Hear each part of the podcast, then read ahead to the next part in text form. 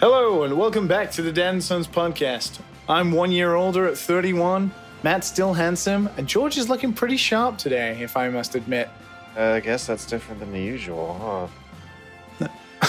A button up shirt, He's stunning. hair combed over. Yeah, his hair's combed over. His beard looks pretty trim. I feel like he's slightly returning back to normal. He has on the outline first post COVID restaurant meal was real weird, but I'm imagining his dress and presentation is a spin off of getting back to normality. It's funny that you do mention it. I did wear a button up shirt today, and the damnedest thing is that I don't plan on going anywhere or doing anything. It just. Sometimes you just gotta dress up and stay home, you know? Sometimes you've just got to impress yourself. Yeah, man. And I think it's been a good year and a half since I've ever felt the temptation or the need or the necessity to wear something that requires more than one layer at home inside. Yeah, we'll go a step further. Put a little makeup on. Wear a dress. Who knows? Mhm. Whatever floats your boat. You might be different people now. Yeah. I don't know if it's quite that drastic, but I do feel a little more chipper and, and energetic with the change in the, the weather and the seasonality and the, the normality. Well, that's good. I'm a year older now, and since last week, and my bones are creaking. So oh, that's when it starts. Got to get back to working out again. I have been like getting back out there and stuff recently, especially having some leg issues, just, you know, from sitting at a goddamn desk all the time. So it does feel like that thing. But, you know, I don't know about you guys, but 31 sounds like such a lame age. Like 32, fine. 30, it's a turning point, right? But 31 and 33, I feel like 33 is the worst one. But 31 just seems like such a, a mediocre bridging gap. How is that determined? I don't know. It just feels that way. I mean, I'm well into the 30s now, I guess. We are. No, if you're only one, you still got some. Yeah, but I'm not. You know, even when you're 30, it's like you're only just done with your 20s, you know? And then you hit 31 and you're like, oh, wait, You're in there. I am in there. Yeah. And then soon enough, I'll be 35. And then it'll be like, Oh, it's all over. Yeah, I'm staring staring down the barrel of 40. And then that is like truly like, oh, I can't get away with anything anymore. I'm an adult. I'm a goddamn tax paying adult. You're halfway through your life. yeah, I know, right? Only halfway? Oh. I feel like that's an optimistic way to look at it. I think I've lived half of my life now, which means I would die at 62, which is arguably not great. You know, 31 years does feel like a fairly long time. If I make it to 62 and the world is in some form of decent state at that point, I'll be happy. I'll be chuffed. Fat chance. yeah. So I definitely noticed when I hit the 30s that noticing that you were older than most of the characters you see in media really it does ever so slightly change your frame of reference. I think we were talking about that recently, weren't we? And I think the one, it's like sports stars for me. When they have like veteran sports stars and like, you've been a part of the team for 10 years. You know, you're the veteran of the squad. And they're like, yes, I am. I'm 26 years old now. And you're like, what the fuck? You are not a veteran of anything. God damn it. They saw it through thick and thin. They've been there since the beginning. The rest of us can't compete with that much years of experience on someone's wisdom and repertoire. 26, just top of the game. Top of the game, son. Yeah. I don't think people in esports get much older than their 30s, too. Yeah. You guys seen anyone in esports who doesn't look like a baby? No, they say like people at 24 are like, they've transcended as into like godhood because they've lasted so long. It's all downhill from here, friends. All downhill from here. You think it's a little weird though, because F1 drivers, you still have like two F1 drivers who are like 39 and 40 years old. Really? Isn't that the sport that requires the most reaction time? Man, because it's just driving. It's just driving. The video games, as young people with the whippersnappers. Yeah, I guess it's just young people like video games. I thought the thing with the video games was that your reaction time, that your reaction time starts to get worse. And I imagine the same thing would happen to race car driving if it's just driving. It's just driving. It's just driving. You also have to like manage your G forces, you know, your insides are slopping around. Your G forces. Your G forces are very, very hard and high. Can you imagine gamers being blasted with like air that like that delivered G force? I would pay to watch that. I'm just awaiting to see the next esports stadium have like giant centrifugal catapults shooting the players through the arena because then maybe it would be more than, you know, just playing games. If F1 driving is just driving a car, you know. you know, you, you turn left and then you turn left and then you turn left. Sometimes you turn right, Matt. Sometimes you turn right. oh yeah. I- Yeah. That's the toughest part. Under those G forces, every turn could be your last. It's uh it, it changes things. Oh my god. You know, I'm just joking with Formula One, but NASCAR. I don't know. NASCAR might be. I've never been into it. Yeah, I mean, I get some people saying Formula One is boring, but Formula One has a lot of politics and a lot of like, you can get into the technical of Formula One because it's like watching people bare bones strip something down to its very elements just so they could get like an ounce, like a millisecond, so like shaving bits of the car off to be more aerodynamic. So you can get into like the teams like all doing that kind of thing. But in NASCAR, it's like cars go round, circles. it's great. Yeah. That's the commentary. We can sit in the middle of it and drink beer all day. I mean, that's literally what it is. If anyone has been to a NASCAR, I mean, I haven't been there in years, but Cars go round. when I've been to a NASCAR place, it's literally those types of people. They sit around in their chairs and they drink beer and they yell at the cars as they swing by. Why would you yell at the cars? like they can hear you. So, what are the major differences? Like, is there not as much tuning, car constructing, car tweaking side to NASCAR or something? Because I don't know. I'm realizing that I just know that F1 cars are like smaller and speedier and faster. And other than that, I don't know. This is the HDR conversation all over again. Yeah, I mean, I could talk a little bit about F1. I think my passion for F1 has bloomed enough for me to actually be versatile enough to talk in it, but I have no idea about NASCAR. Love has blossomed on this battlefield. I I think it's everyone have a lot of regulations, but there's a lot of stuff like that, you know, engine suppliers and stuff like that that changes the way those cars work. But everybody has to work in like wind tunnels to like create body parts that are like the most aerodynamic thing in the world. So you can get into that. And there's a lot of politics. It's very rich. It's kind of depressingly rich. Kind of like a class divide to it, too, when you compare NASCAR versus F1. Yeah, it's so weird that it is, it's got to be the only sport in the world where you can only play it if you're rich, yet all of the fans of it are like lower class, middle class people. That's sad. You can only get into it if you're rich. Just another tragedy in the hellscape of our society that we live in. What is the worst sport? Video games. Arguably, like, what do you think is the worst sport? And if you were forced to watch it, you would rather kill yourself. NASCAR. Yeah, I was gonna say Smash, but I uh wow, that's you still salty four years later. There's no way it's Smash, dude. Trust me. yeah, it could be those card tournaments where everyone had their ass cracks out. Yes, yes, it has to be NASCAR. Or, you know, golf can be kind of boring, but I would rather see a guy, I mean, hit a ball with a little stick and get it inside of a little hole. Absolutely. Oh, so good. That's that takes some skill. You know what I mean? Can I just say, and this is probably going to piss a lot of people off, but I think tennis is literally the worst sport in the world. I don't know. I mean, I would be more interested in watching tennis than NASCAR for sure. I went to a esports screening one time of Counter Strike, and no one in the crowd took it seriously. They were waving their flags for Arby's and doing Arby's chants and making a big old joke out of the whole production. I don't know if anyone really takes some of these circles seriously in the esporting world. I mean, as exciting as it is that it's existing, I just find it so incredibly difficult to actually. Is it just me? Are we not allowed to talk about it because we're technically a video game podcast? Or Well, I disagree because I actually do enjoy watching it. So I think we can transition into the only thing I've really been doing this week, although I, there is something I want to preach about that, which is tying into our community. But it's that week where I shut off playing games and I just watch people play games, right?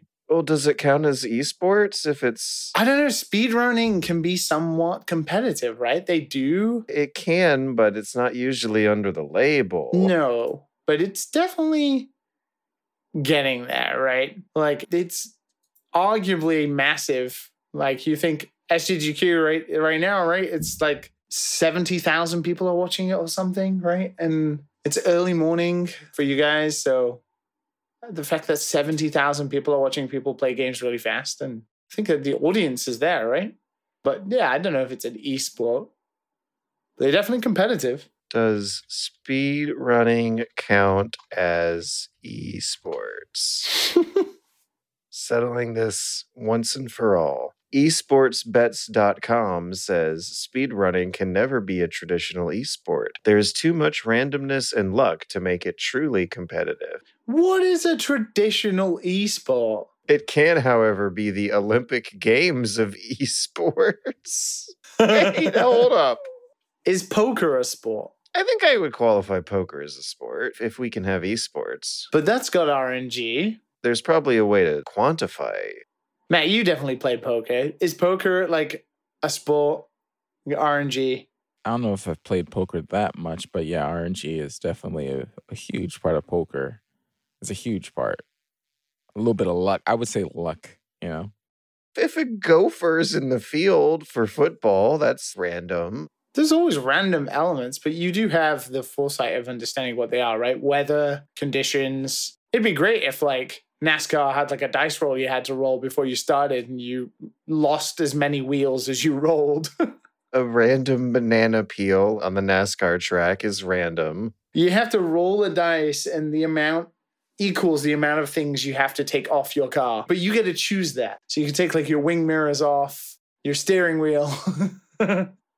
Not that you need a steering wheel in NASCAR. You just scrape along the side of the wall and you'll end up around the track.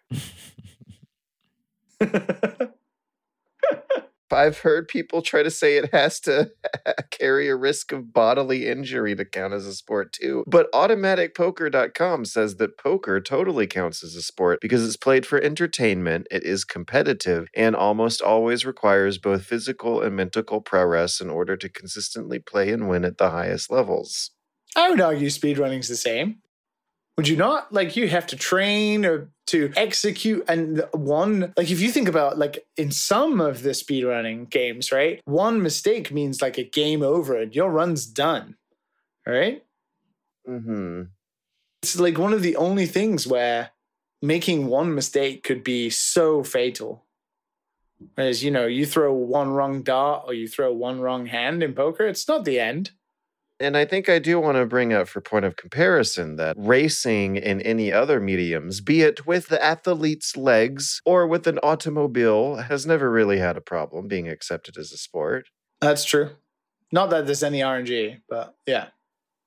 So esportsbets.com says that that speedrunning shows off the flaws of a skill-based competitive game in ways that you don't traditionally get with traditional esports. They say most games are not made to be speed runs and that anticlimactic races are, are more than often what you might get when spectating this activity compared to spectating a uh, sport such as Rainbow Six Siege. Well, I guess one of the only things in speedrunning that possibly doesn't equate to the esport thing is you're not really facing off against anybody else, right? Even if you play like you're racing, you're not racing in the same conditions. Because one game cartridge might be more faulty than the other. There might be something wrong with the TV. You're not under like the exact strict same conditions as other people.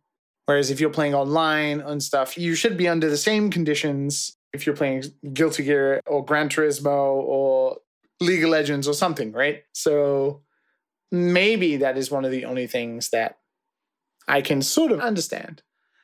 I'm pretty sure speedrunners don't even want to know be known as esports people anyway. this is probably a really dumb discussion. I have no idea why you guys are going so long. It's, it's a huge can of worms. I just don't know if they want to open that Pandora's box. Well, I'm glad somebody did because that means we have things like Summer Games Done Quick, which is happening right now, raising money for charity, which means I pretty much stopped playing games all week because I'd rather just watch people complete games, uh, which is a dream I have. that one day I too will finish games. And I can see hundreds of people finish games, including one of our own Discord members, Timo. Timo He's going to be doing La-Mulana. Going to get that world record. By the time everyone hears this, it will have happened. So watch the VOD. That is a surprisingly intimidating one too. Yeah, talking about like choosing a fucking hard game to play. Talking about the inherent difficulties of speedrunning as a competitive medium, I remember that game being a brick wall to climb. Yeah. Well, he said he's going to bring it to its knees. So let's hope he can put his money where his mouth is. Or I should say, my money where its mouth is, because I'm going to donate during that period of time. So fingers crossed. It's weird. Some of my earliest memories of watching games done quick was like when I was packing up to move to Japan. The fact that I've almost been in Japan for seven years now, and this thing is getting bigger and bigger every year and raising millions of dollars it's still pretty amazing, right? Like it's no flash in the pan. Like this raises like significant amount of money. Like they're already up to like 350,000 as we're talking. So, you know, hopefully they raise another million or whatever. It's pretty amazing. Those doctors will never have to wait at the border again. But George, I don't know about you, but like, what is it? Médecins Sans Frontières, right? Jesus. Like the actual charity they support, right? Doctors Without Borders. Doesn't that sound like a Metal Gear Solid like title? Well, that's because you were the military sans frontière in uh I can't get it out of my head.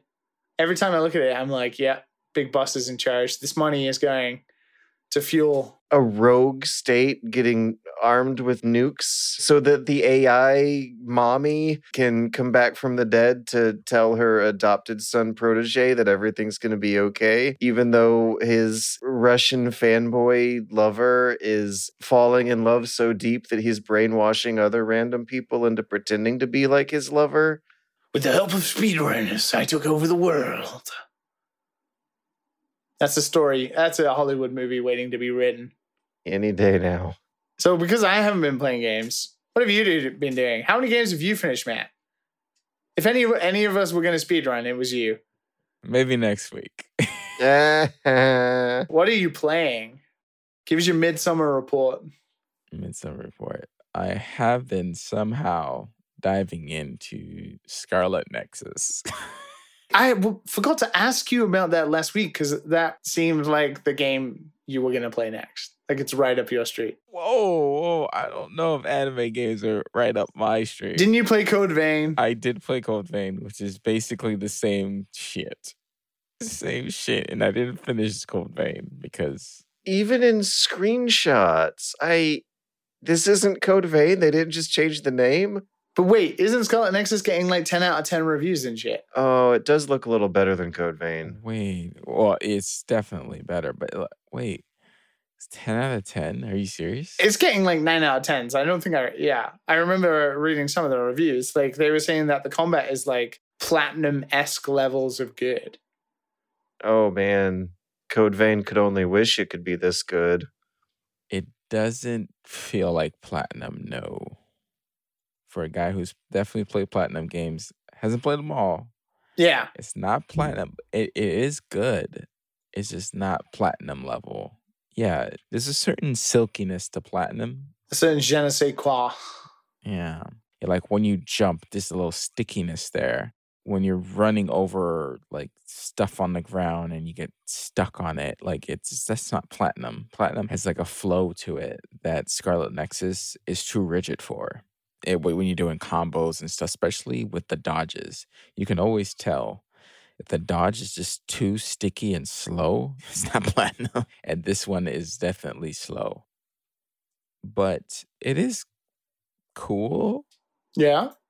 It's a, a variety of hits and misses. It's an anime game. Now that you mention it, I I mean it's a full on anime game, right? It's a full on anime game. You're getting into this and compared to Code Vein, it, it looks a little more roped in and pretty. Like these anime characters aren't quite grating against the background like I was getting with Code Vein. Like I don't see dumb gas masks, you know? Oh shit, it's made by Tose. The, literally their office is about a 10 minute walk from my apartment. And it's made here in Kyoto. That's weird. it does the whole thing where you can play as two characters, and if you play both the stories, you get the full story. Oh wait, how long is each story though? About 25 hours. Fuck that noise. Yeah. 50 hours. Oh, come on now. I mean, okay, well, that NieR. do you remember NieR? yeah, but NieR was like a step above, right, in storytelling. It had platinum combat. I have no idea. Okay, Platinum Combat. Okay. It did have that. It did have that. Yes. And the combat it was good. Definitely better than Scarlet Nexus. Not to say it's bad, it's just it's not platinum. Remember, I was like, I was playing it and I was like, you know what, let me see what like a review is saying. And you know, like I watched like one review and it's the IGN review, and you know, he liked it, right? And I was like, okay, like I kind of get what he was saying. Like it's kind of like okay, you know. And he and he also references platinum, and I'm like, it's just like the whole Dark Souls thing. Like it's like, oh, Souls like, Souls like, Souls like. It's not that. Souls can have a certain flow to them as well. Yeah. You're gonna have the same. If you have trouble with just like tropey anime, you're gonna have a problem with this. It takes a while to get like going. You know, like four hours in, and then that's when like, something interesting happens. Yeah, like you at least get to fight stuff in those four hours. yeah, you you fight stuff, and the story is done not in cutscenes, but like a like a moving manga, basically. Wait, not even animated. Not even animate. Some of them have animations, but most of it is just like a moving novel. That's what actual animes are like. It's basically anime that you play. I want to enjoy some husband, some house husband, or Thermae Romae. It's motion comics these days. I Yeah. And as a guy who does like his anime, this is not like the good side of anime. It's not the anime you're like, oh man, I can't wait for the next episode. This is the anime that's like, I'll keep watching it because it's interesting. I just want to see how it ends type of anime. That type of anime with tr- just tropey shit and kind of just half of it is dumb. whole half of it, half the writing is dumb. I don't know if it's a translation or I don't know, but what's wrong with Tokyo this time? It's not wrong Tokyo, man. Well, the city's in trouble. There's a ruined apocalyptic city in the background. Oh, so you're getting attacked by others. All right, that's what they call them, the others. Yeah, yeah, Those guys. It's always those damn others. yeah.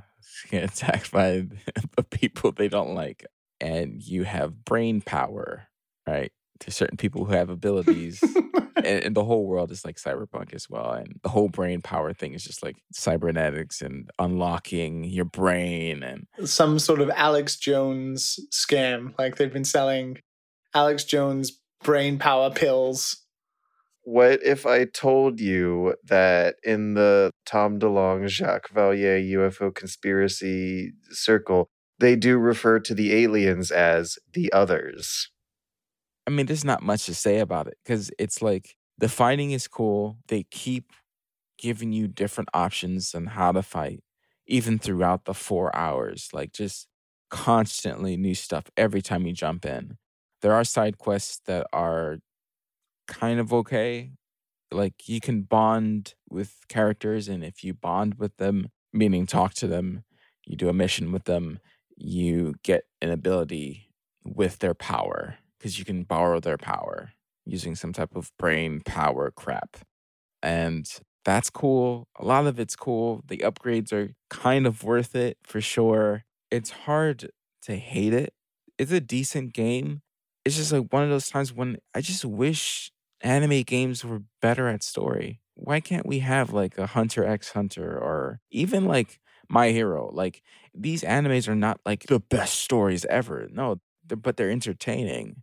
And I feel like Scarlet Nexus and fucking what's the fucking other one that you guys mentioned? Just Code Vein. Code Vein, especially. It's just like the story is just not there. You're just going through the motions.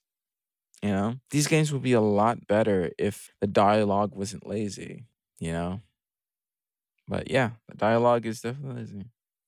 I think it's a difficult thing because I think the way pace works in anime, right? I think in Japan, I think everybody inherently has a understanding of creative pace the Japanese way, right? Like you think about JRPGs, they're slow, they're methodical. Anime is this weird thing where there's so many like filler moments, right? Static screens and stuff that are taken up with like very tropey dialogue that when you spread that out over the course of like long JRPGs and stuff, it doesn't quite work. It's hard to break that formula there are some games, I guess, like a lot of people praise stuff like 13 Sentinels, you know, which is mostly story and stuff. You know, the Persona series as well gets a lot of. Oh, Persona Persona's way better. It's way fucking better. But they have to lean into it, right? They have to lean into creating those moments. A lot of persona, right, is those moments, right? It's like sitting in the cafe and like creating that story moment and story beats. Whereas I imagine in Scarlet Nexus, most of the time, most of the dialogue takes place while you're like out on the battlefield and it's like those intersecting parts where like a boss happens and then you have the like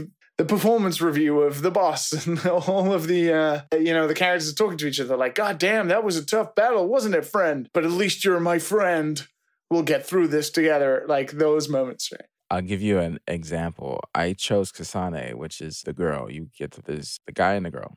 And I picked the girl because I played both the intros and hers seemed way more interesting. But as soon as you get out of like the first area, all of a sudden she becomes this character that's obsessed with her. She's adopted, like her sister. She calls her her, her older sister. Obsessed. And her older sister likes the guy that you play. And she's become obsessed with just figuring out if the guy is good enough for her older sister. like literally two hours go by and she's literally talking about it constantly it's like part of like the story, not just some side thing. And I'm just like, wait, when is this gonna get good? And when something drastic happened, uh, that's when that part ended. But like now I understand, like, yeah, they stretched that part for two hours while you were learning the game and introducing characters. Like it's just why you could have just let them not talk. It could have just been a boring section. I would have rather them have a boring section. Oh, great. It brings down the story when it has useless dialogue like that, you know? Anyways, but yeah, that's Scarlet Nexus. So how is the battle system then? I mean, if it's not platinum level, is it like good still? Because platinum is like the top tier, right? The dodging should absolutely be better to actually use it. Because when you start attacking, when you press B to dodge, it doesn't activate immediately. You're waiting a sec or you're stuck in the animation. I don't know how to cancel the animation. Maybe there might be some way. But games like that, you're in a combo and you can't dodge mid combo, it sucks. it sucks because you're gonna get hit. You see the the enemy about to hit you, you're like, okay, they're winding up for an attack. Let me press B. You don't dodge in time, so you get hit. You get hit a lot. What it makes you do is basically preemptively just stop attacking and wait for the attack and dodge and attack.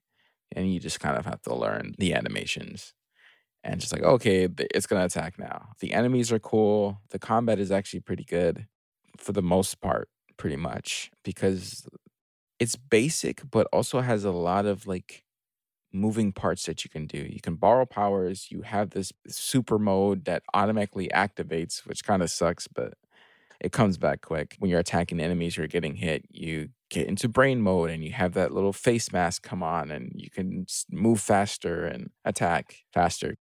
That's what George does every time he makes a video, gets into brain mode. Attack the aliens. You can, for instance, one of your guys has telekinesis and you can grab like water right? And splash it on the enemies and then activate your friend's ability and attack them and do more damage and stun them because you had them wet. It's the same for everything else oil and fire. There's one that immunes you from damage. So when an enemy is about to do something that you cannot dodge, you can activate that real quick and not get hurt for that like split second. Yeah, there's like a lot of lot of stuff like that, which is kind of good. Why most people would be playing that, other than the story getting better after the fourth hour. but yeah, it's a decent combat, and you're in the cybernetic world. I mean, a cyberpunk world, and sometimes that's all people need, right? It's, it's the same thing with Ender Lilies, right? All you need is to play as a little girl with JoJo references all over the place, right? Why not? So that's all anybody needs. Why did I even start playing this game? Wow, that ended pretty badly. no, it's just You got minutes out of it. because I I feel like playing it. Why do I feel like playing it? I can't describe. yeah, I had that weird feeling last week. I was going to ask you if you were going to play it. It did feel like a, not necessarily a Matt game, but a game that you would give a try, right? I mean, because it's cyberpunk, right? Cyberpunk anime seems interesting. Do you remember they were going to make a cyberpunk anime? I wonder if they're still going to do that. I was hoping for a little dot hack, you know, a Mm. little dot hack in Scarlet Nexus. Yeah, yeah. Jeez, I still remember the music from that anime. That's Scarlet Nexus, guys. That's I don't know if it was worth all that time we just spent on it, but that's Scarlet Nexus. What have you guys been doing? George, what have you done? Apart from replaying Cruelty Squad.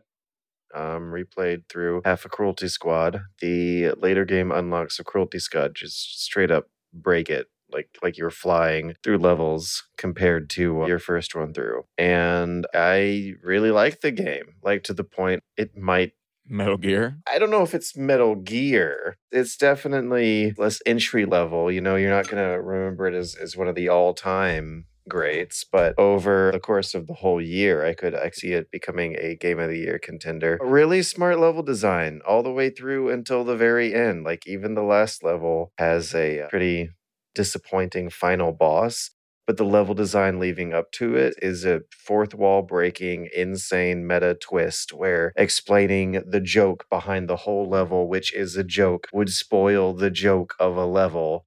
That finishes this shit post of a game. Yeah. I really like Cruelty Squad. I'm working on a video on Cruelty Squad. Still spent most of my gaming time this week playing and unlocking extra stuff in Cruelty Squad. It is a game where you have entirely optional secret levels to unlock. That doesn't happen often these days. One of the levels requires you to play the game in a 640 by 480 resolution to unlock. Why? It's part of the like nostalgic in-universe meta trash joke about it calling back to Deus Ex from 1999 there is a certain area of a certain level early on where a door that is locked just becomes unlocked when you change the resolution to the lowest one on the list. And you can't even read the text in that resolution. that sounds like a shit post. I, I like it. It's a great game. Some people in the Discord have started playing it, and, and some have said that the uh, music gives them a headache. I don't want to say that that's not the way it's intended to be played, but I am definitely glad to see more people take the dive and try it out. I think Cruelty Squad's aesthetic trashiness is intentional. I think it was done by someone who was very deliberately going down the list of rules they teach you in art school and very deliberately breaking them. The aggressive elements of aesthetic are still employed in a way that makes a kind of sense.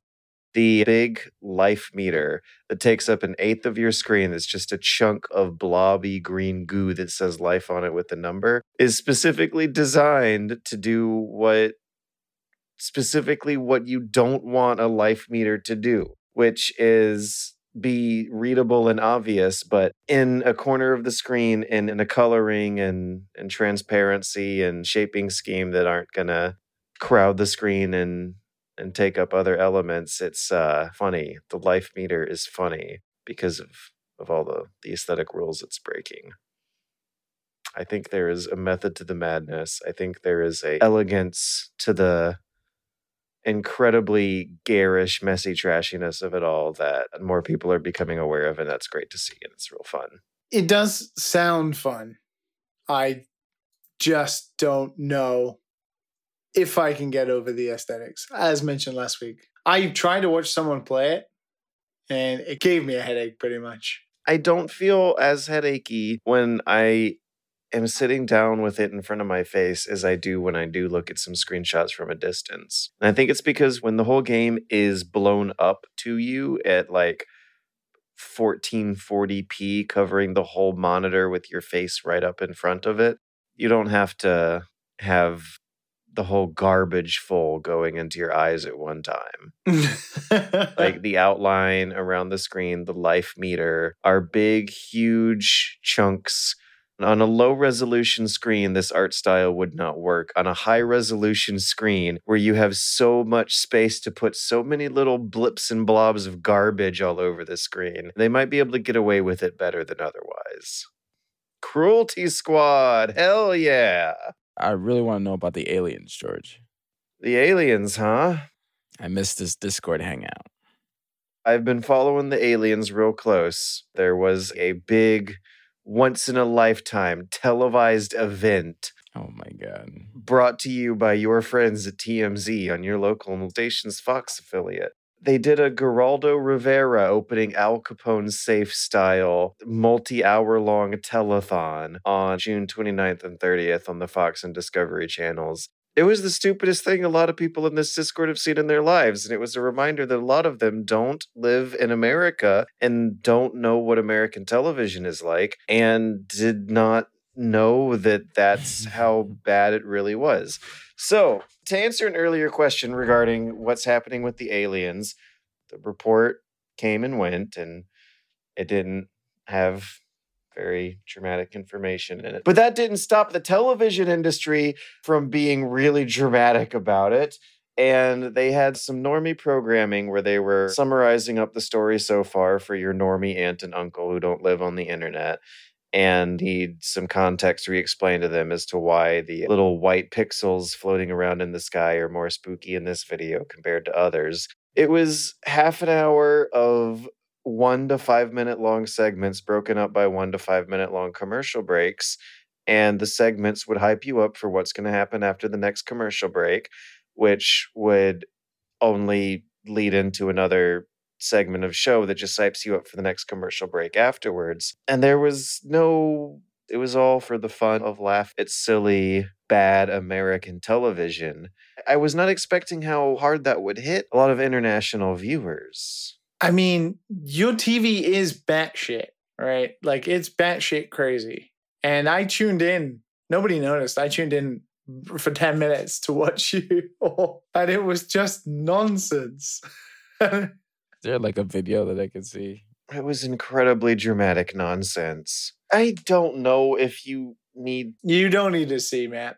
You don't need to watch this nonsense. We don't have to make VODs of a Discord watch party, but basically imagine the camera swooping across the face of a paranormal documentary filmmaker with a little goatee beard looking very intensely at the camera as the announcer says something like Jeremy Corbell is a Mensa certified PhD mega genius with four degrees in UFOlogy. He's here revealing a shocking new unreleased footage of UFOs clearly seen off the side of the USS Battle George carrier group.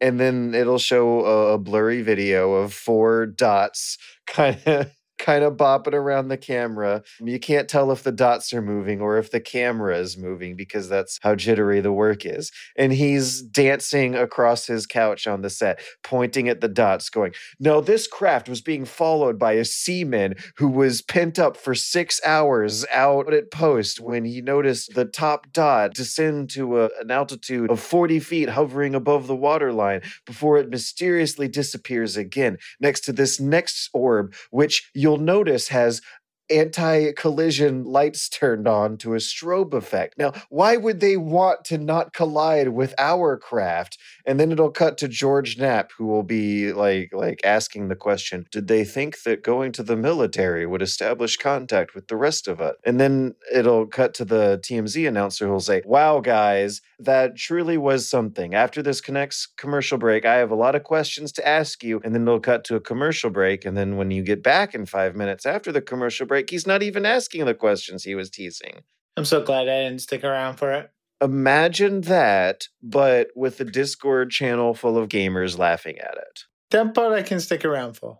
Flipped on and off depending on the the commercial break, but yeah, it was funny at first, and then later on, as the hour went on, you could tell the European listeners were starting to genuinely get annoyed with the commercials. I was kind of wondering, where did you watch it from? Curiosity Stream. You can stream the local Fox affiliates through your ISP.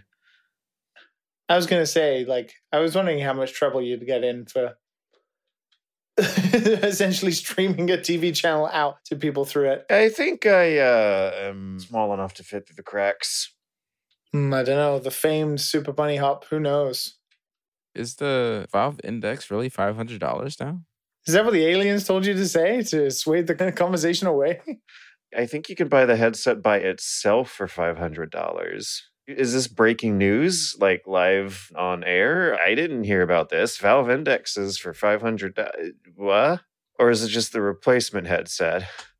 Oh, it's just a headset. You don't get the controllers, base stations, or the base. Oh stations. no! You get everything else. Oh, not the controllers without their base stations. Whatever will you do without those?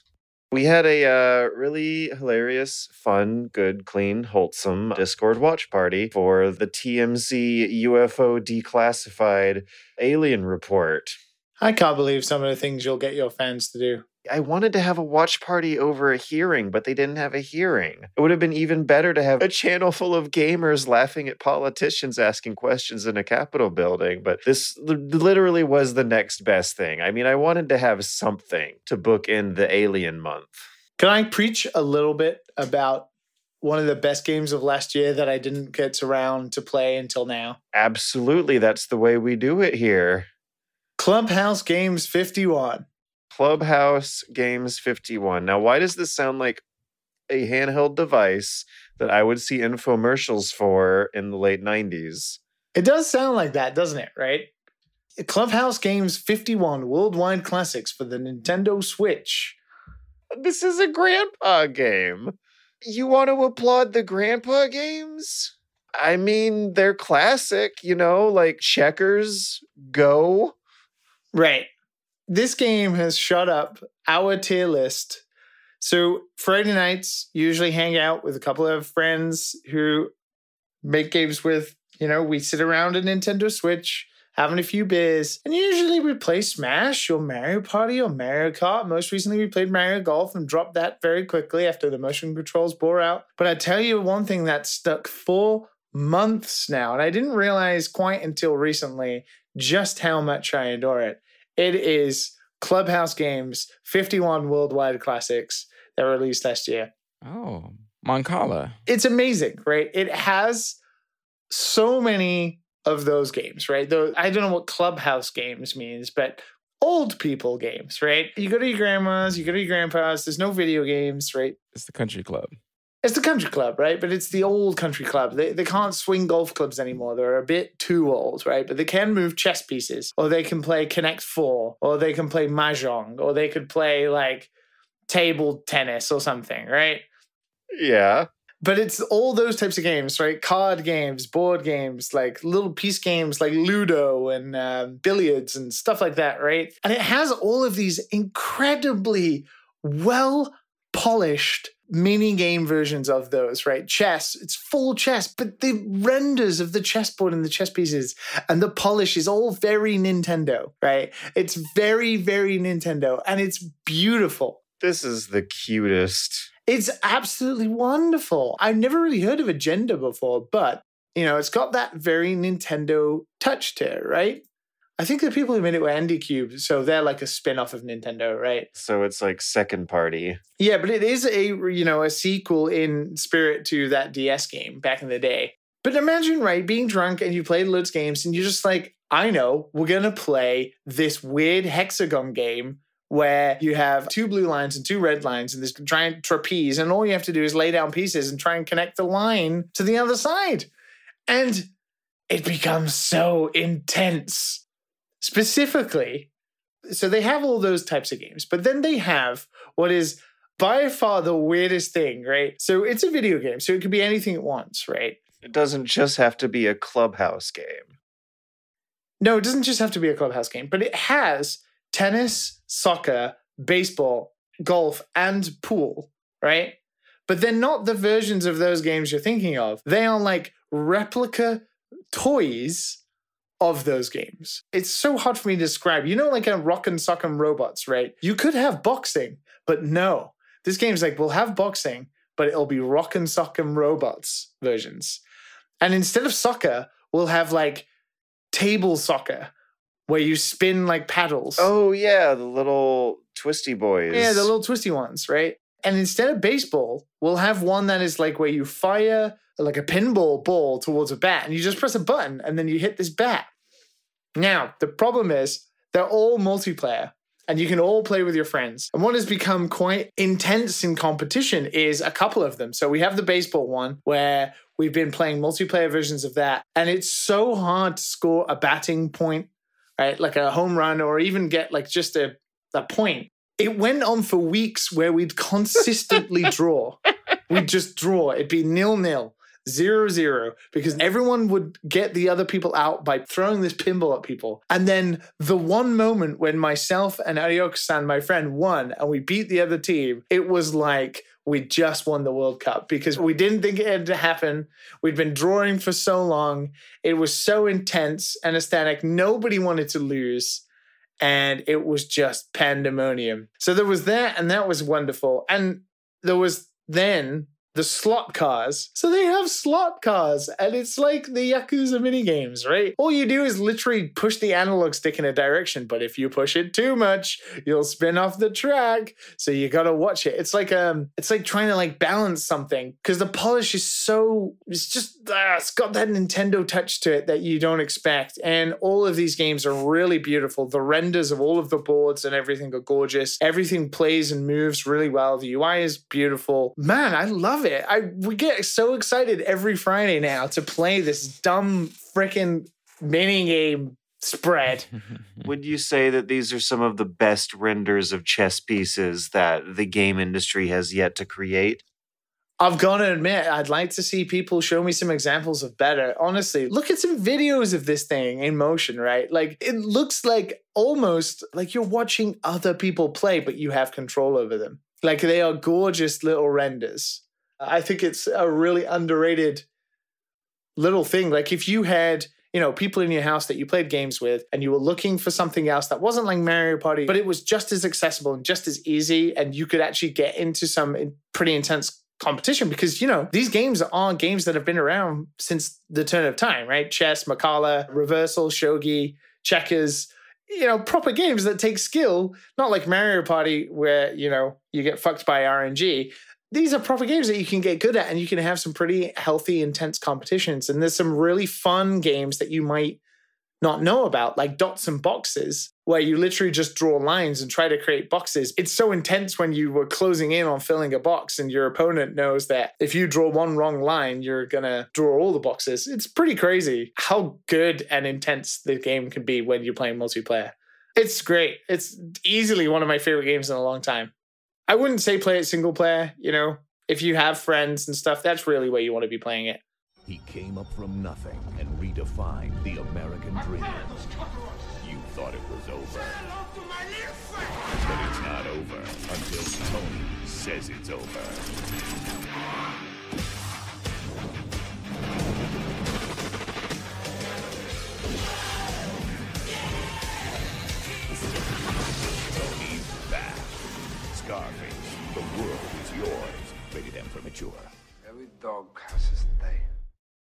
Taking time out of my busy clubhouse schedule, I'm here to listen to George tell us about a brand new Nintendo Switch. Oh my god, this is like just in within the hour we started recording. Nintendo has announced a new Nintendo Switch model with a 7 inch OLED screen. And right off the top of the bat, I'm going to assume that this might be what the rumored Switch Pro was pointing at with its 7 inch OLED screen. But the rub here is that there's no performance gains, are there? Nope. Oh, Uh, no. oh. It has enhanced audio though. It has enhanced audio. An enhanced audio. Yeah, they put enhanced audio in quotes from the system's internal speakers. I could see how that would be. Well, I mean, Nintendo does everything right. So when they say enhanced audio, I believe it. When they say that your old controllers are compatible with this, I might as well believe it. I'm gonna go on a limb and say I think this is what they want to replace the current Switch and be the standard model. You know how like the Slims and the Pros of the previous generations sort of overtook. I think with the Switch, I think this is the new standard model. I think maybe the Pro might come, but I actually think the Pro will probably come in the version of a Switch 2 because we're what four years down the line now. I don't think it's disappointing because OLED is amazing. I still remember my OLED Vita being like the sexiest thing on the planet at the time. So an OLED 7 inch switch with a dock that has the LAN capabilities and also has like this funky little light that tells you it's on. Uh, I don't know.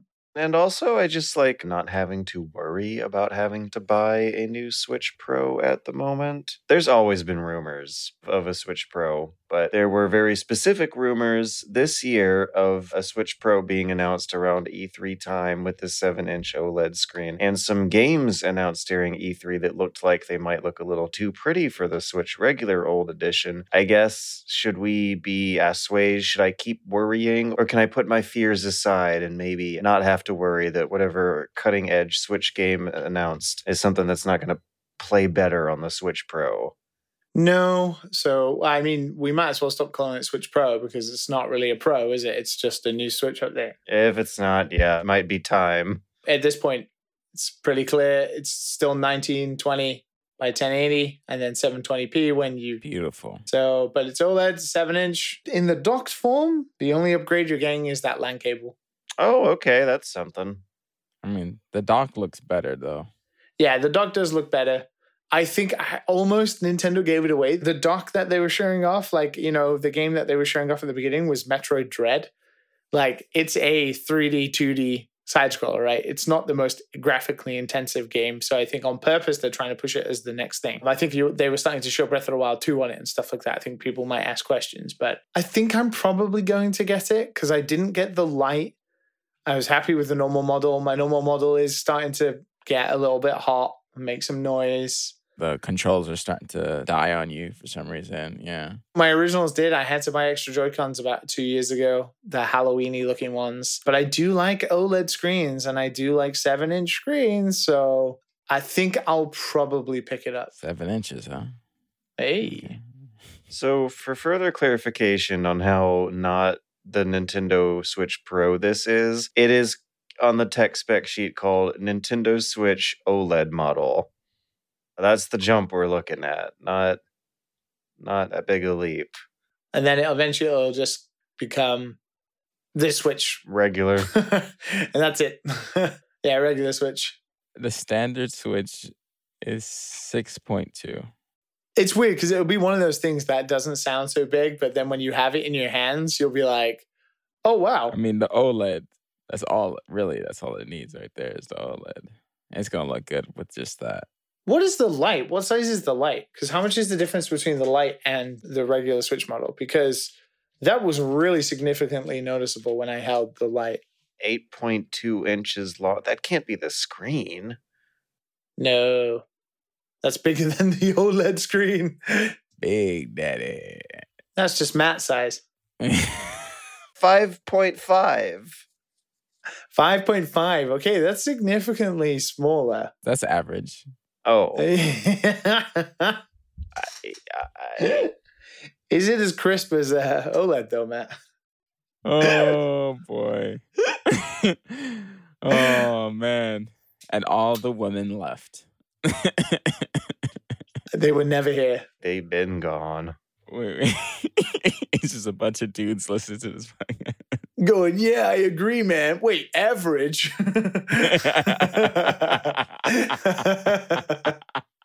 So the rumors of a Nintendo Switch Pro are something that kind of just hovers around the Nintendo Switch larger cultural world in general. Ever since this thing's been launched, I feel like starting a year and a half in, there were always rumors that they were coming out with the cusp of a Nintendo Switch launch Pro model. There's also always rumors for as long as we will live until we will die these might go on longer than rumors of a Nintendo Switch Pro, but rumors of Konami going back to Silent Hill and making new Silent Hill games are rearing their head yet again this week. Two weeks earlier, we very briefly mentioned it on with Schreier. There was a, uh conspiracy theory going on where a blue box game studio was potentially being rumored to make a new Silent Hill game. This week, the rumors are around Bloober Team, who Konami has acquired. They made the horror games Layers of Fear and the Blair Witch Project and The Medium, and now they have been acquired by Konami, surprisingly. Who would have thought bad team practices go together with bad team practices? Wow. Who would have thunk it? The people who try to trademark a fucking game feature in their game are now with Konami. Notorious shitlords as well. Who'd have thunk it? We got a little sandwich going on there. Blair Witch, eh. Layers of Fear, not bad. Then the medium. So, you know, these guys tried to trademark their way of the mediums like split screen. I think I remember, yeah. I played a little bit of it when I was on Xbox Game Pass. Such shithousery. There's nothing new that they're doing, and it, it's so stupid.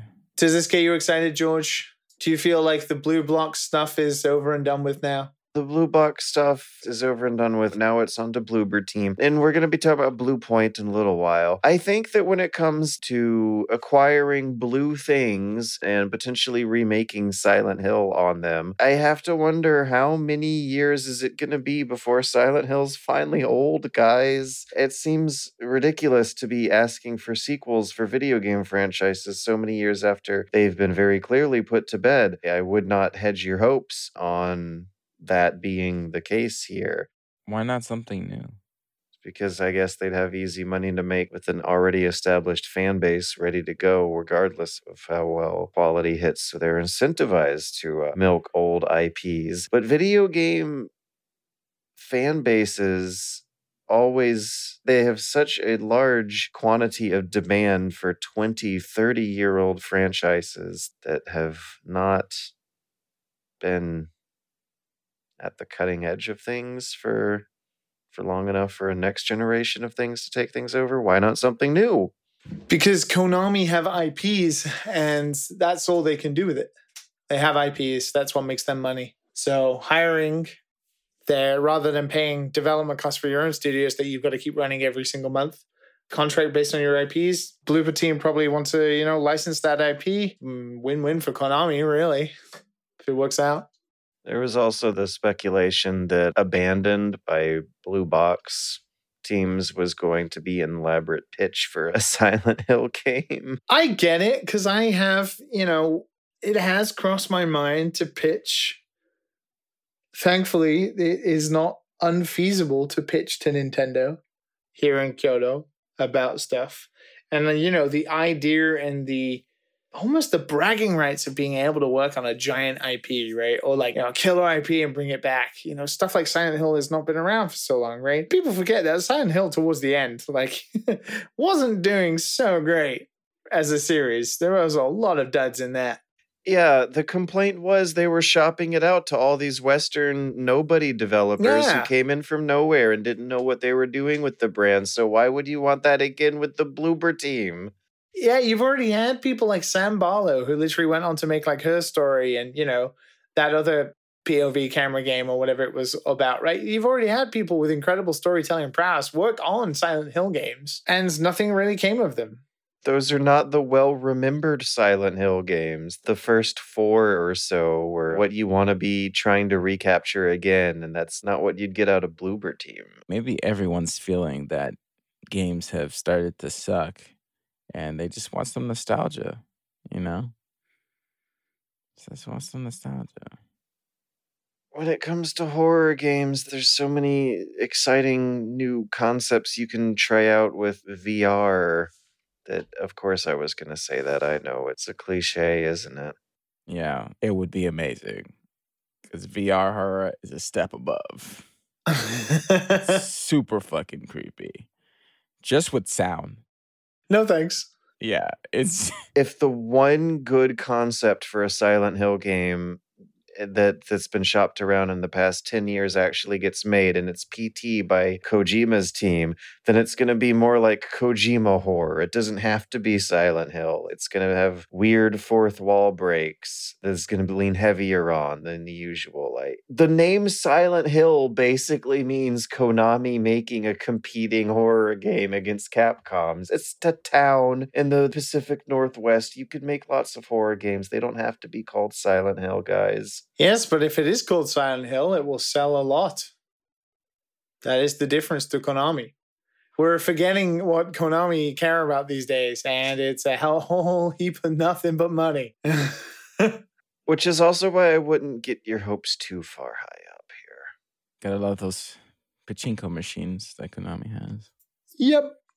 I wonder what will be causing fans to think there is a Silent Hill remake next week. Last year, there were some rumors floating around among a couple of YouTube channels, but not among traditional game journalists. There were rumors floating around that Sony may be working on a Metal Gear Solid 1 remake for the PlayStation 5 by Bluepoint Studios. I feel like those rumors might be a wee bit more corroborated now because Sony is supposedly acquiring Bluepoint software along with a whole a bunch of others this first week of July. So Demon Souls guys, right?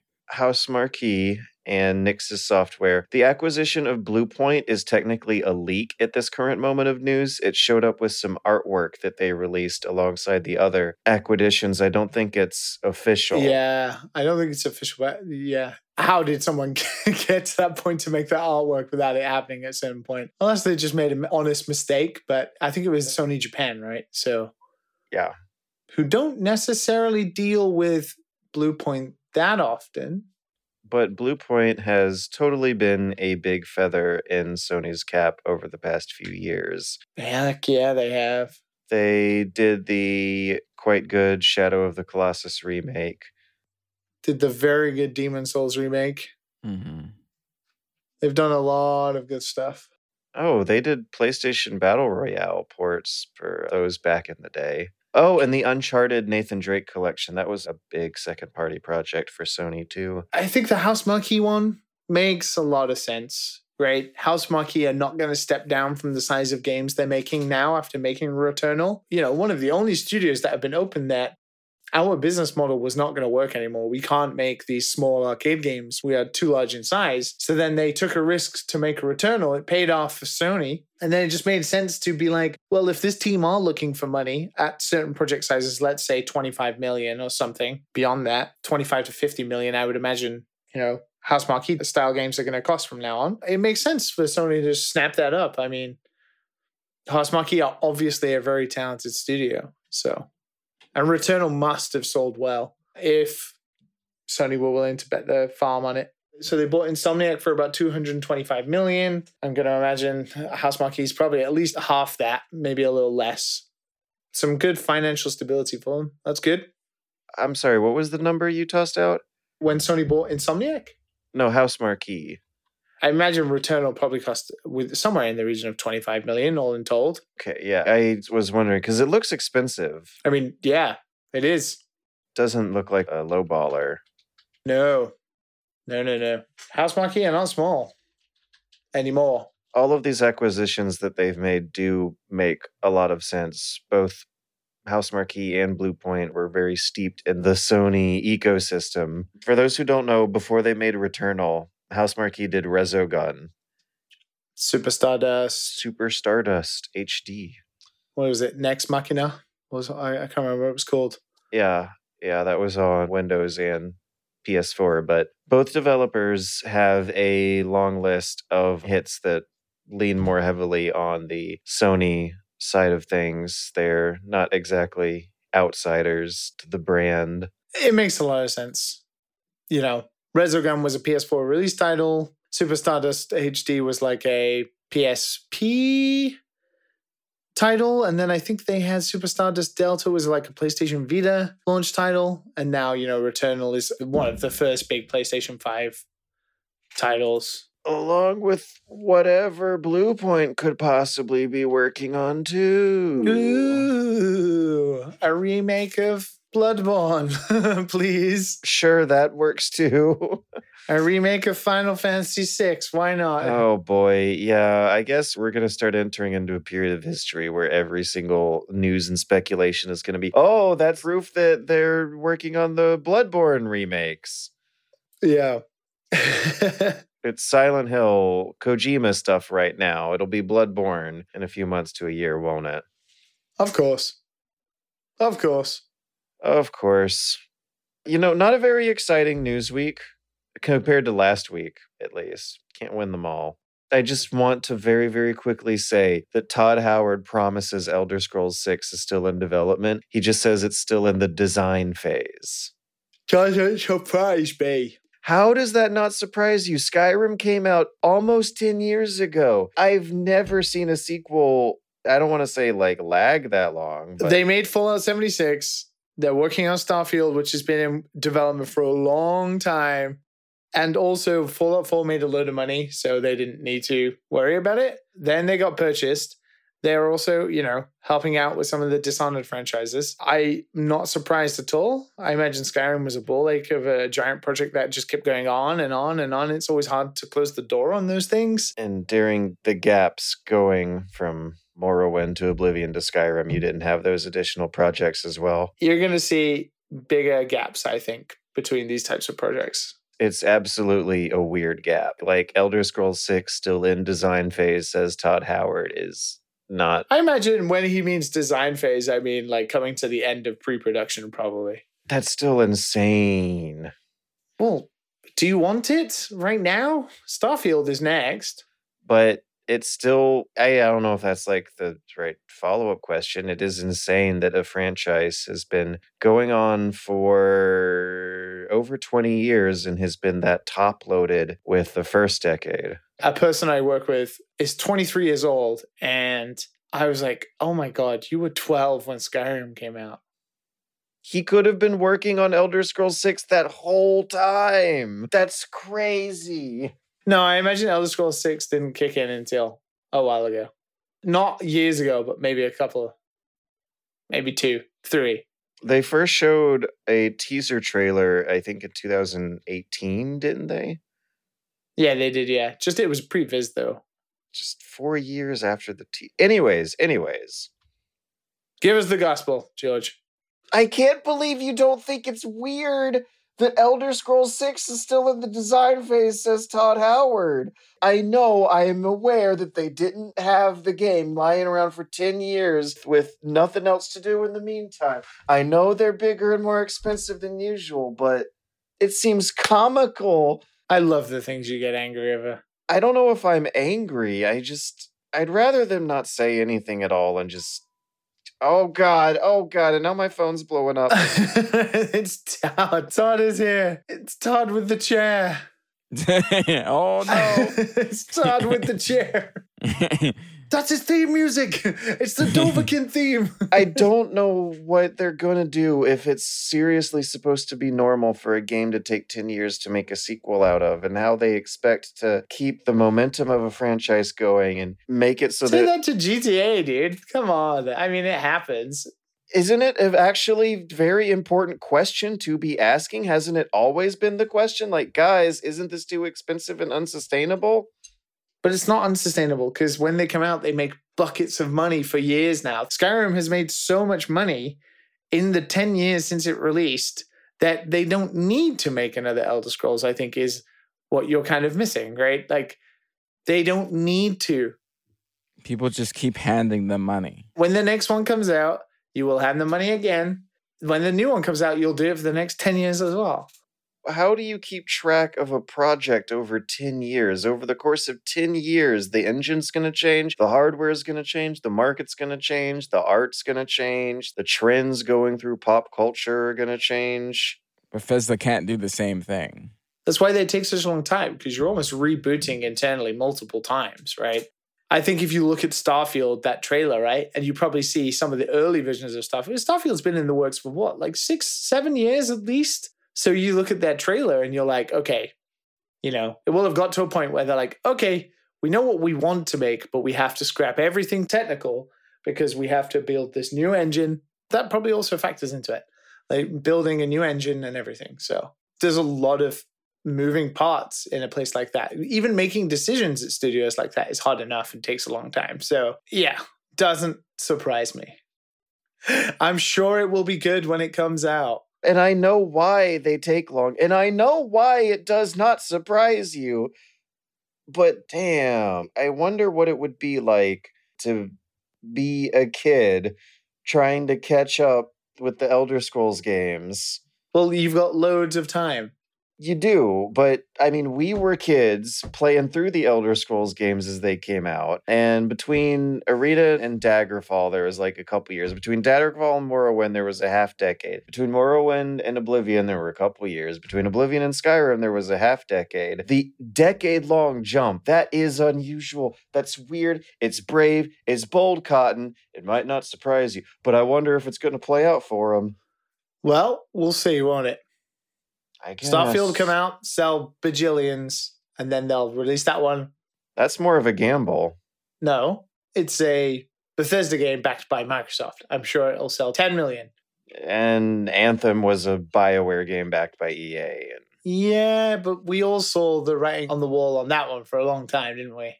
well, that's like retrospect that you could say for like all sorts of projects.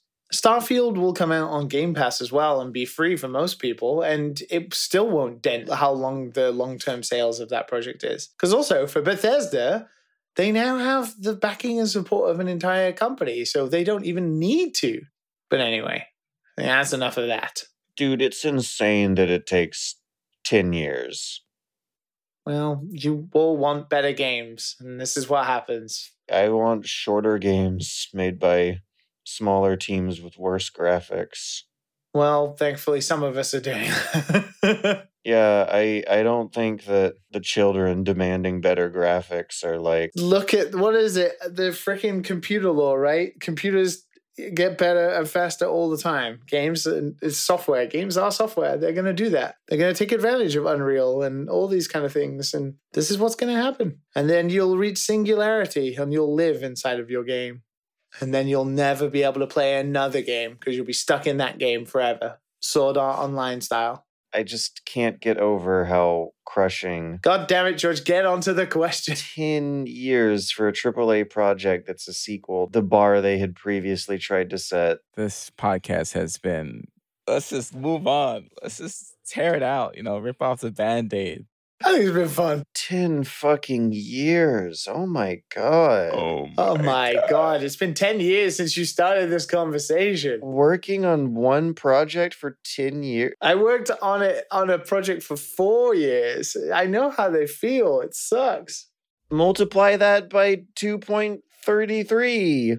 I'm not going to get into the intricacies, but it will have been like a genesis somewhere that would have formulated over time. You know, they've had enough projects that not everybody will have been working on it for so long. Can you imagine if it turns out bad?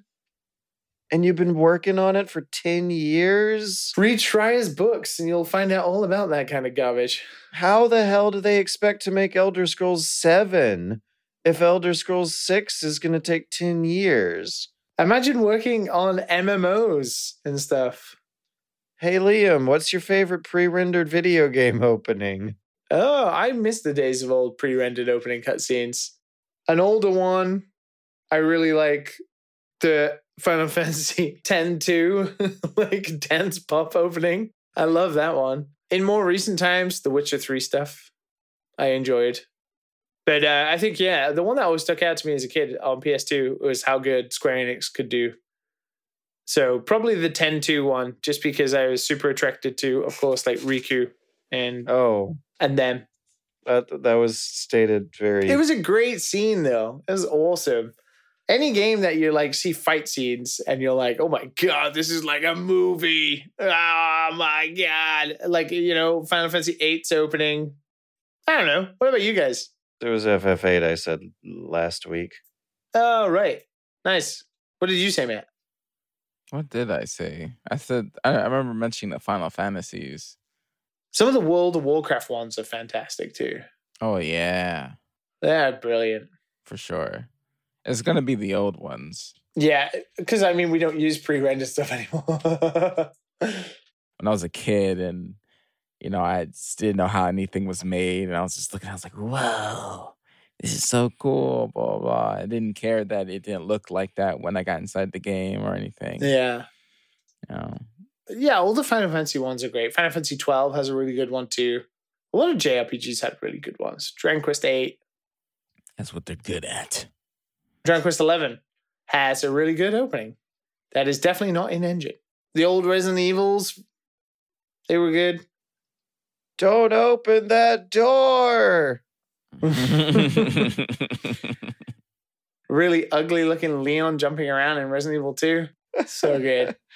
It's so ugly. I remember thinking that the Soul Calibur intro was pre-rendered up until you unlock the character swapper and replace. I love the opening of Street Fighter 4 as well, like the smoke and trail ones with the indestructible. Bum, bum, bum. So good. Such a banger of a tune that they removed immediately in the next version of the game. So many people complained about it. I am crushed by imagining a decade-long burden of labor and expectations. I Smash Brothers Melee had a really good one too, where they were all like toys that came alive. dude, if the Smash fans ever have to wait a whole decade, there's no way the game coming out's going to be good enough for them. Oh, this is why they don't make Half Life 3, and they're the why they just chose not to. Because when you're waiting a decade for something, there's no way it can live up. I oh oh, oh God, that's horrible. I mean, you say that, but like, how long was it between Smash Wii U was 2014 and Brawl was 2007? Yeah, I don't think That's seven years. That's not a decade. There are very few series that have had the pressure build up for a decade. I know. I worked on one of them.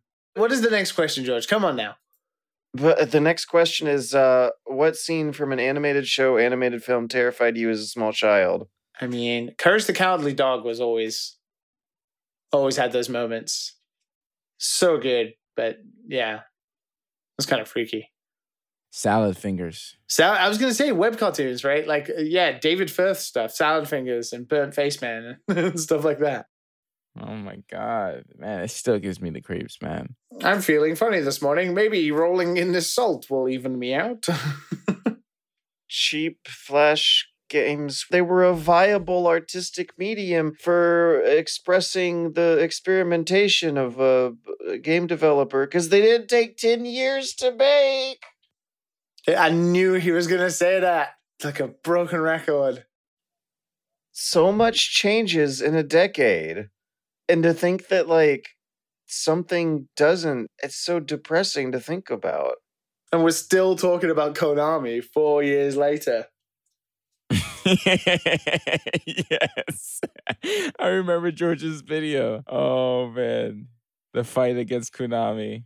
that was after skyrim and and someone's been sitting around with their concept art for elder scrolls 6 for 10 years That was a, like a way different George back then, dude. George had still had light in his eyes. all your brain cells reproduce and replace each other. All the cells in your body are a different person. Over the course of 10 years, so much changes about the kind of art you want to make in the world.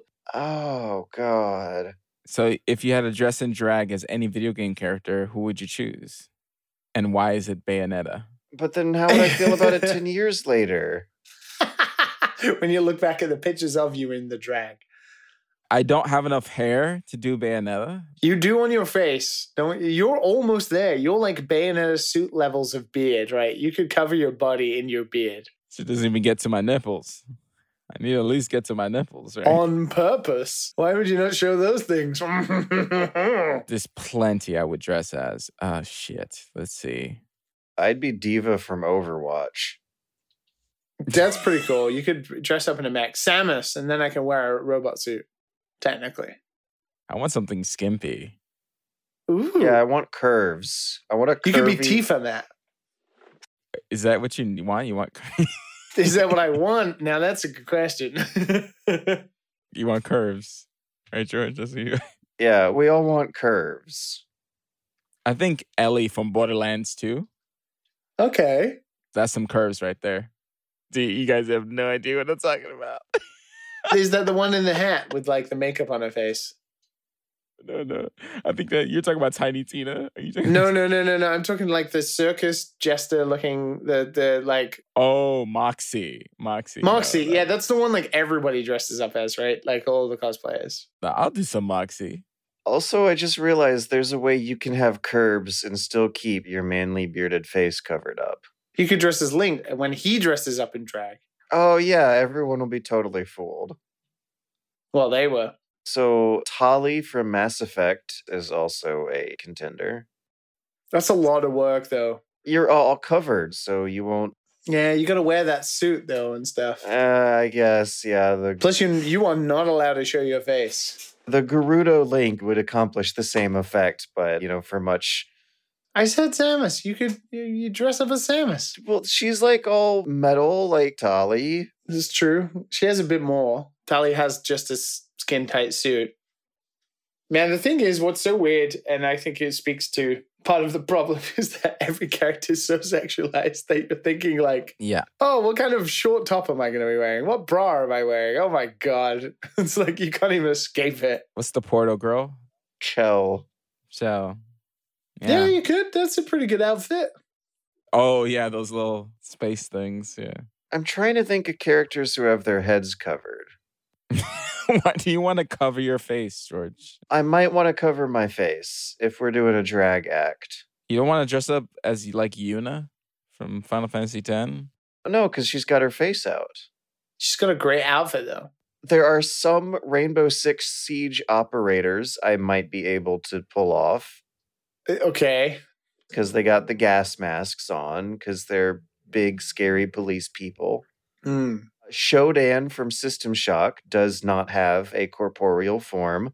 I want to see George as Martifa. I'm keeping the beard. That's fine. I'll do Cortana. Yeah. You just gotta paint yourself. I want to glow. Yeah, I'm just gonna glow. Just Yeah. get naked and slather on some blue and black paint. yeah. Go inside of a rave. Yeah. Get someone to, to spray paint some lines. Mm-hmm. How hard can it be? I don't think I got the thighs for Chun-Li though. That's the only thing. I would I would definitely try some Chun-Li.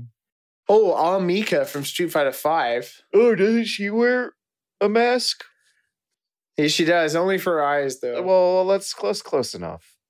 she has a dope suit though. No one would ever tell that I'm a big, manly, hairy man if I've got a mask on. When your ass is hanging out of that suit, maybe. The got to keep the beard covered, which is why I think I could do Gerudo Link. You do Gerudo Link. I'll do Urbosa. Wear a giant big red wig. Next question. From our buddy Strat. Strat, if you could force one person to play one video game, who would you choose and which game would you force them to play and why? Well, it would be George, obviously. Yeah, it'd be George, of course. What game? Right now, Guilty Gear, just so I can see you get mad. Yeah, you don't have to go too far to, to see that in the first place, but I could go for some Guilty Gear. Yeah, I think I'd, yeah, that'd be simple. I would branch two worlds together.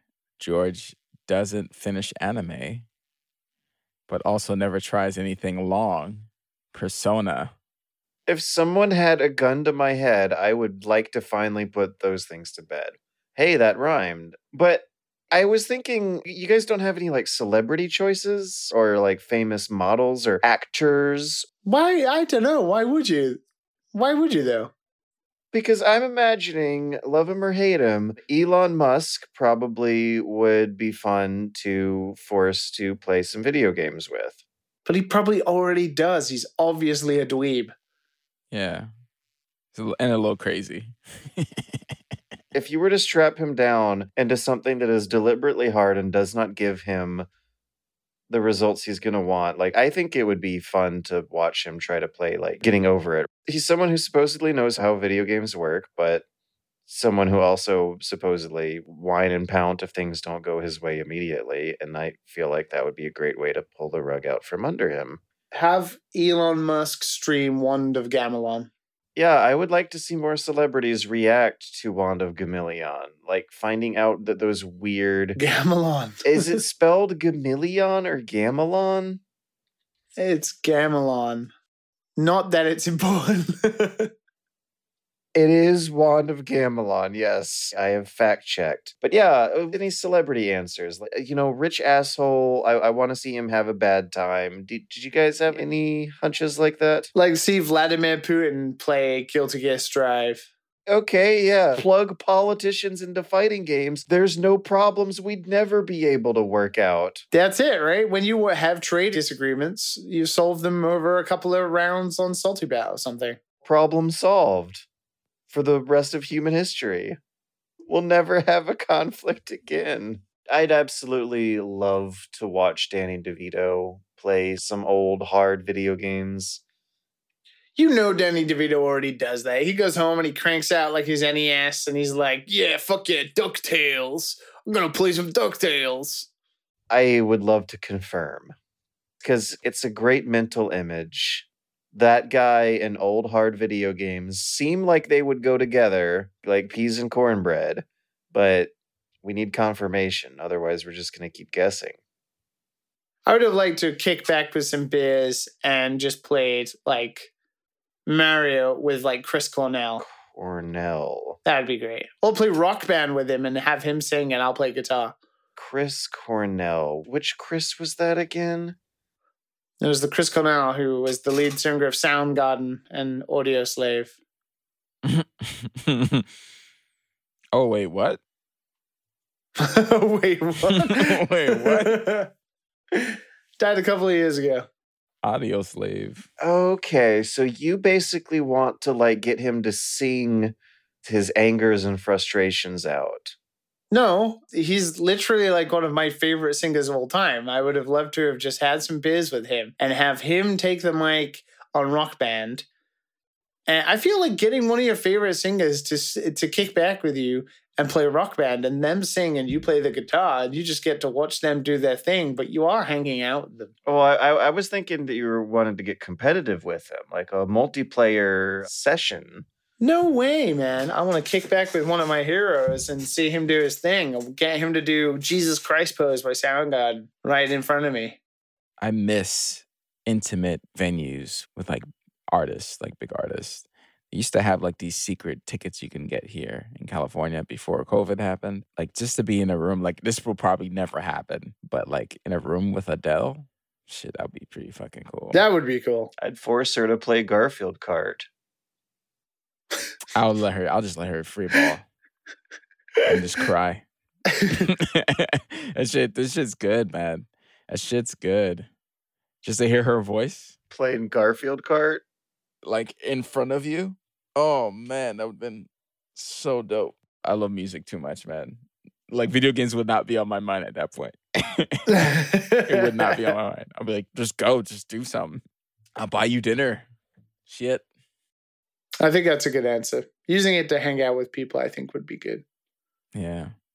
I'd also really like to get the announcer from Unsolved Mysteries to read some text lines from Disco Elysium. Oh, George. Disco Elysium. You've woken up with a head full of intoxicating thoughts from a night spent drinking and listening to disco. What do you do? Do you put on pants or look in the mirror?